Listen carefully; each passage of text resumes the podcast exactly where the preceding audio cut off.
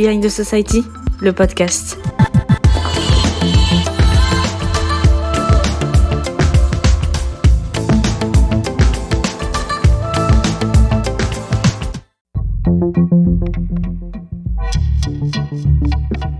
Irina est étudiante en Estonie, mais elle est originaire d'Ukraine.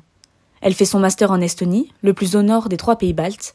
Elle y vit, elle y passe la plupart de son temps, mais son cœur, lui, est en Ukraine, et encore plus en ce moment.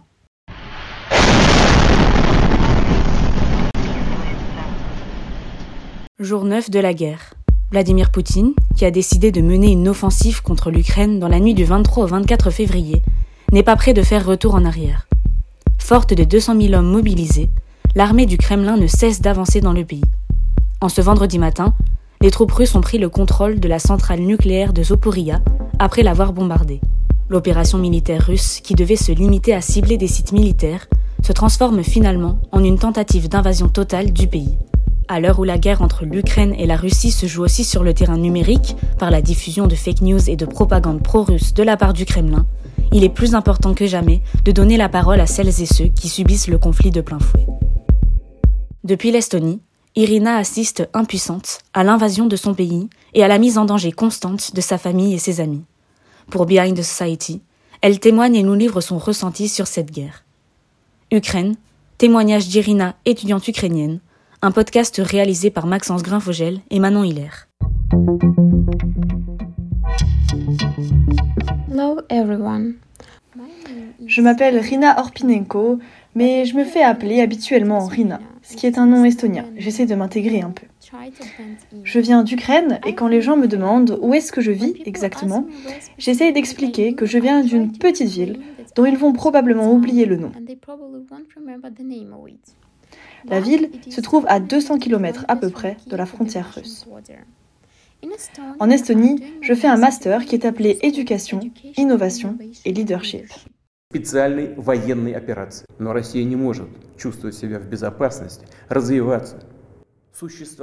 L'invasion de l'Ukraine par la Russie a été justifiée par Vladimir Poutine dans ce discours que l'on vient d'entendre. Il ne reconnaît pas la légitimité de l'Ukraine, accusant son gouvernement d'être des oligarques voulant l'argent du peuple. Il parle du pays comme d'un foyer de terroristes, une menace nucléaire. Il va même jusqu'à qualifier l'opération militaire russe de dénazification de l'Ukraine. La rhétorique de Vladimir Poutine est très forte. Il cherche à justifier l'invasion russe en diffusant de fausses informations. Irina le sait et a décidé, dès le premier jour de la guerre, de militer à son échelle en allant manifester et en informant les gens sur ses réseaux sociaux. La journée du 24 février était très importante pour les Estoniens et Estoniennes, puisque le pays fêtait son indépendance de 1918. Mais des manifestations parallèles pour soutenir l'Ukraine ont été organisées la même journée. As you know, uh, there was the Estonian Independence Day on the 24th of um, February. Comme vous le savez, il y avait le jour de l'indépendance de l'Estonie le 24 février. Et au départ, je voulais me joindre à cet événement. Mais quand j'ai appris pour l'invasion de mon pays par la Russie, j'ai décidé de rejoindre le rassemblement devant l'ambassade russe pour soutenir l'Ukraine. En réalité, j'y ai passé toute la journée. Après ça, j'ai vu que la Russie partageait plein de fausses informations à propos de ce qu'il se passait dans mon pays. Parce que, au milieu de toutes les news, il y avait aussi beaucoup de fake news que les médias russes essayaient de partager. Les personnes ont donc commencé à paniquer et voulaient tout simplement quitter leur ville et même le pays.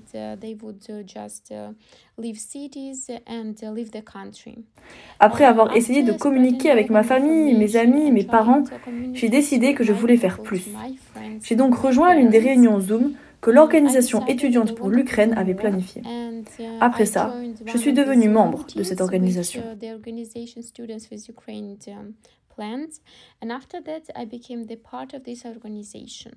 Comment t'es-tu senti quand tu as appris que Vladimir Poutine décidait d'envahir ton pays?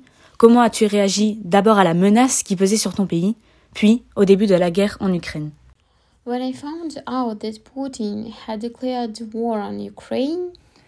Quand j'ai appris que Poutine avait déclaré la guerre à l'Ukraine, la première chose que j'ai faite a été d'appeler ma mère pour savoir à quel point la situation était terrible. En réalité, la guerre a démarré il y a huit ans lors de l'annexion de la Crimée Donc honnêtement, on s'habitue. On s'habitue à vivre dans la peur constante du pire scénario, d'une guerre qui arriverait. Et c'est pour ça que je suis restée très sceptique et que j'essayais de rester critique quand je lisais les news, car la plupart des journaux essayaient d'attirer l'attention au lieu d'informer les gens à propos de ce qu'il se passait réellement dans mon pays. Et quand il est question des informations concernant l'invasion russe, je ne croyais simplement pas ce qui était en train d'arriver. Et j'ai donc appelé ma mère. Quand j'ai réalisé qu'il y avait une véritable invasion dans mon pays, j'ai commencé à regarder les news 24 heures sur 24 pour réunir des informations, car la ville dans laquelle mes parents vivent et habitent toujours était totalement occupée par les troupes russes. Je ne pouvais plus appeler ma mère parce qu'elle se déplaçait vers un autre endroit et la connexion Internet ne marchait plus. Après ça, j'ai donc commencé à partager des informations, des informations pertinentes sur ma page Instagram, parce que la plupart des gens ne comprenaient pas ce qui était réellement en train de se passer.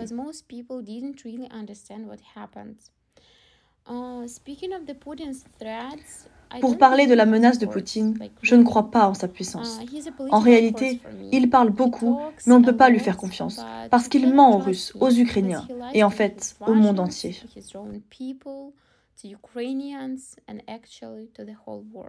Tu as de la famille et des amis en Ukraine. As-tu pu les contacter?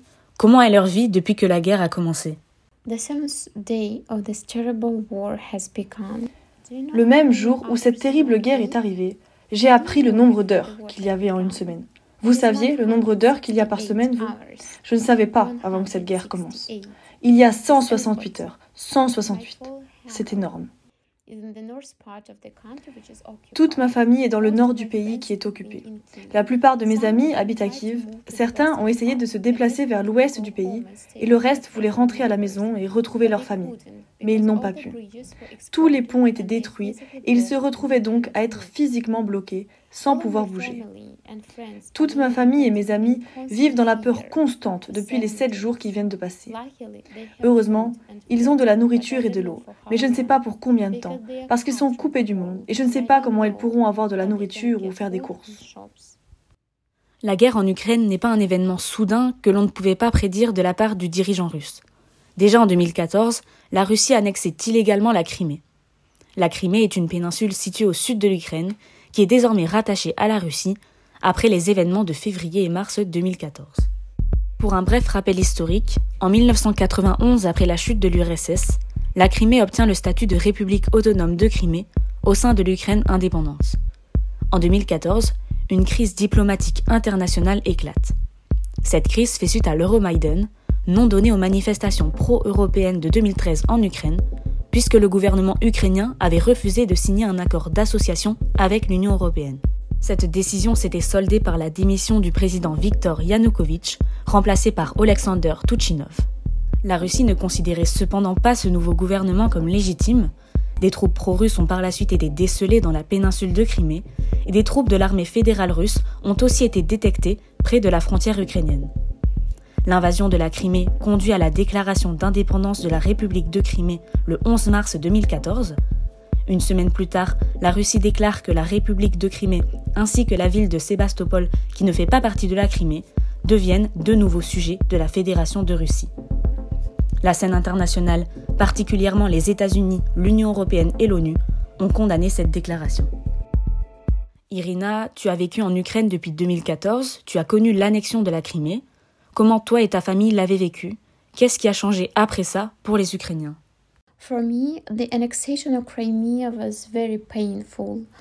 Pour moi, l'annexion de la Crimée a été très douloureuse. Quand j'étais enfant, je suis allée visiter à de nombreuses reprises cette zone avec ma mère et mes sœurs. Parce que la Crimée est une superbe fusion entre les montagnes et la mer. Tu peux t'y rendre pour tout type de repos, comme du repos actif. Tu peux y aller pour faire de la randonnée ou au contraire aller à la plage, te reposer et ne rien faire. Tous les Ukrainiens adorent ce territoire. Donc après l'annexion, la nation entière s'est séparée en deux. Parce que les Ukrainiens qui ont décidé de rester en Crimée et d'y vivre sont devenus des sortes de zombies.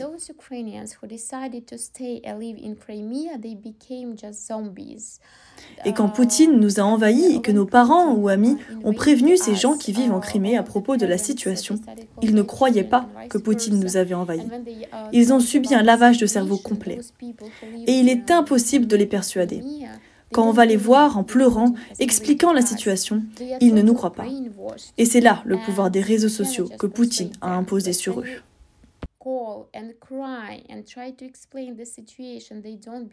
Volodymyr Zelensky est devenu le symbole dans le monde entier de la résistance face à la Russie, mais il était assez peu connu avant ça.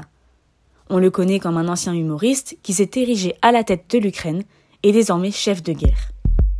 Pour revenir sur sa carrière, il a été humoriste et a tenu un rôle dans la série la plus célèbre de la télévision nationale.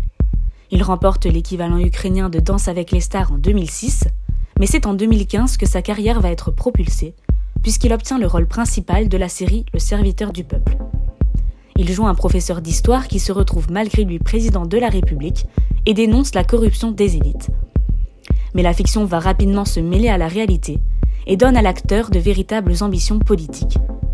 Il se présente à la présidentielle de 2019 face au président sortant Alexander. Finalement, Volodymyr Zelensky pulvérise les scores avec plus de 73% des voix au second tour. Désormais, le président a troqué son costume d'homme politique pour un treillis kaki et est perçu par le monde entier comme héros national.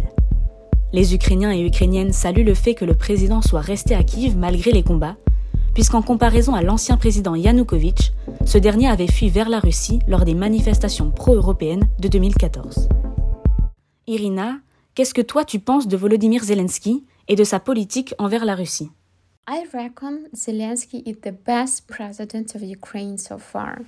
Je pense que Zelensky est le meilleur président ukrainien jusqu'à présent. J'ai voté pour lui aux dernières élections. Et je me rappelle même de ce jour parce que je venais d'avoir 18 ans et je pouvais enfin voter. Je suis venu voter et j'ai mis le bulletin avec son nom dans l'urne sans aucune hésitation. Mais je me rappelle que beaucoup de personnes étaient inquiètes se demandant qui il était. Juste un comique sans expérience politique Sa candidature en 2018 était initialement perçue par beaucoup comme une blague. Son parti politique s'appelait le serviteur du peuple. Ce n'est pas quelque chose de politique, n'est-ce pas? Mais il a gagné en promettant de combattre la corruption et de ramener la paix dans l'Est du pays. Et maintenant, Zelensky a soudainement émergé en tant que leader mondial. Le soutien total est venu. Je crois qu'après que la Russie ait commencé son invasion, tous les Ukrainiens ont tenu tous leurs espoirs auprès de Zelensky. Il a joué un rôle unificateur et inspirant. Il dirige et repousse Poutine et son armée. Et pour tout ça, je le respecte et l'admire sincèrement.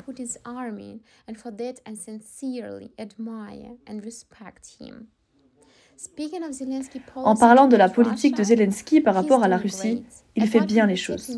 Pour protéger l'Ukraine, il a officiellement engagé une action en justice contre la Fédération russe. De plus, il a officiellement fait la demande à ce que l'Ukraine soit un membre de l'Union européenne. Je pense que c'est vraiment une bonne chose que le président ne soit pas perdu dans ces temps troublés et continue de vouloir protéger l'Ukraine au niveau international. Les Occidentaux multiplient les sanctions économiques contre la Russie. D'un côté, les gouvernements nationaux prennent des sanctions, et de l'autre, les organisations internationales organisent les retraits en cascade des entreprises privées. Par exemple, sept banques russes ainsi que des établissements biélorusses doivent être bannis du système SWIFT. L'Union européenne suspend également les activités de diffusion des médias d'État russes Sputnik et Russia Today. Après l'espace aérien, l'accès à la mer pourrait être lui aussi restreint. Les avoirs de Vladimir Poutine et du ministre des Affaires étrangères de la Fédération de Russie Sergei Lavrov sont gelés. Le G7, qui rassemble les sept pays les plus riches de la planète, se sont également réunis avec leurs collègues ukrainiens pour étudier de nouvelles pistes de représailles qui seront annoncées dans les prochains jours. Les Occidentaux ont également envoyé de nombreux équipements militaires et d'importantes sommes d'argent à l'Ukraine. De nombreuses manifestations pro-Ukraine se sont également déroulées dans de nombreux pays. Que penses-tu de ces réactions internationales? Nous ne faisons pas partie de l'Union européenne ou de l'OTAN, mais le monde entier nous soutient. Honnêtement, j'étais très étonnée quand j'ai vu le nombre de sanctions, et sévères en plus, qui ont été prises contre la Russie et la Biélorussie. L'Union européenne est juste une organisation économique qui ne peut pas aider beaucoup plus qu'en donnant l'argent dont on a besoin. Je voudrais personnellement remercier tous ceux qui ont protesté contre la Russie, pour nous, pour la paix. Les manifestations en Estonie ont réuni un nombre de personnes sans précédent.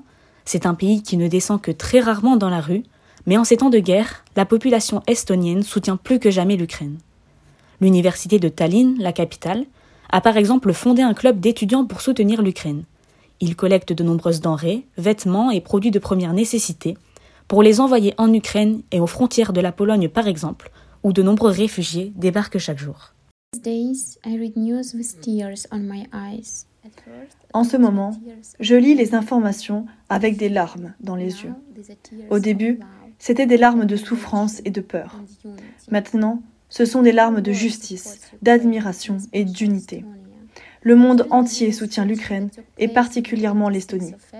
Pendant les manifestations qui ont eu lieu le 26 février, 30 000 personnes sont descendues dans la rue pour soutenir la population ukrainienne et s'opposer à cette guerre agressive que la Russie a lancée contre l'Ukraine. Je pense que c'est dû au fait que les deux pays ont fait partie de l'Union soviétique. Ils ont donc tous conscience de savoir à quel point c'est difficile et douloureux d'accéder à l'indépendance. Et je pense que c'est pour ça que l'Estonie nous soutient autant. Et je tiens à dire merci de tout mon cœur. De votre côté, auditeurs et auditrices, n'hésitez pas à vous informer au maximum sur ce qu'il se passe en Ukraine, en suivant notamment le travail des journalistes sur place pour éviter la désinformation. Pour aider les civils ukrainiens, de nombreuses associations œuvrent sur le terrain auprès des civils. Pour chacune d'entre elles, des dons financiers sont possibles sur Internet mais les antennes locales accueillent aussi des donations matérielles. Vous trouverez une liste de ces associations dans l'article de diffusion. C'était Behind the Society, le podcast, une série d'épisodes à retrouver sur Deezer, Spotify, Apple Podcast et Google Podcast.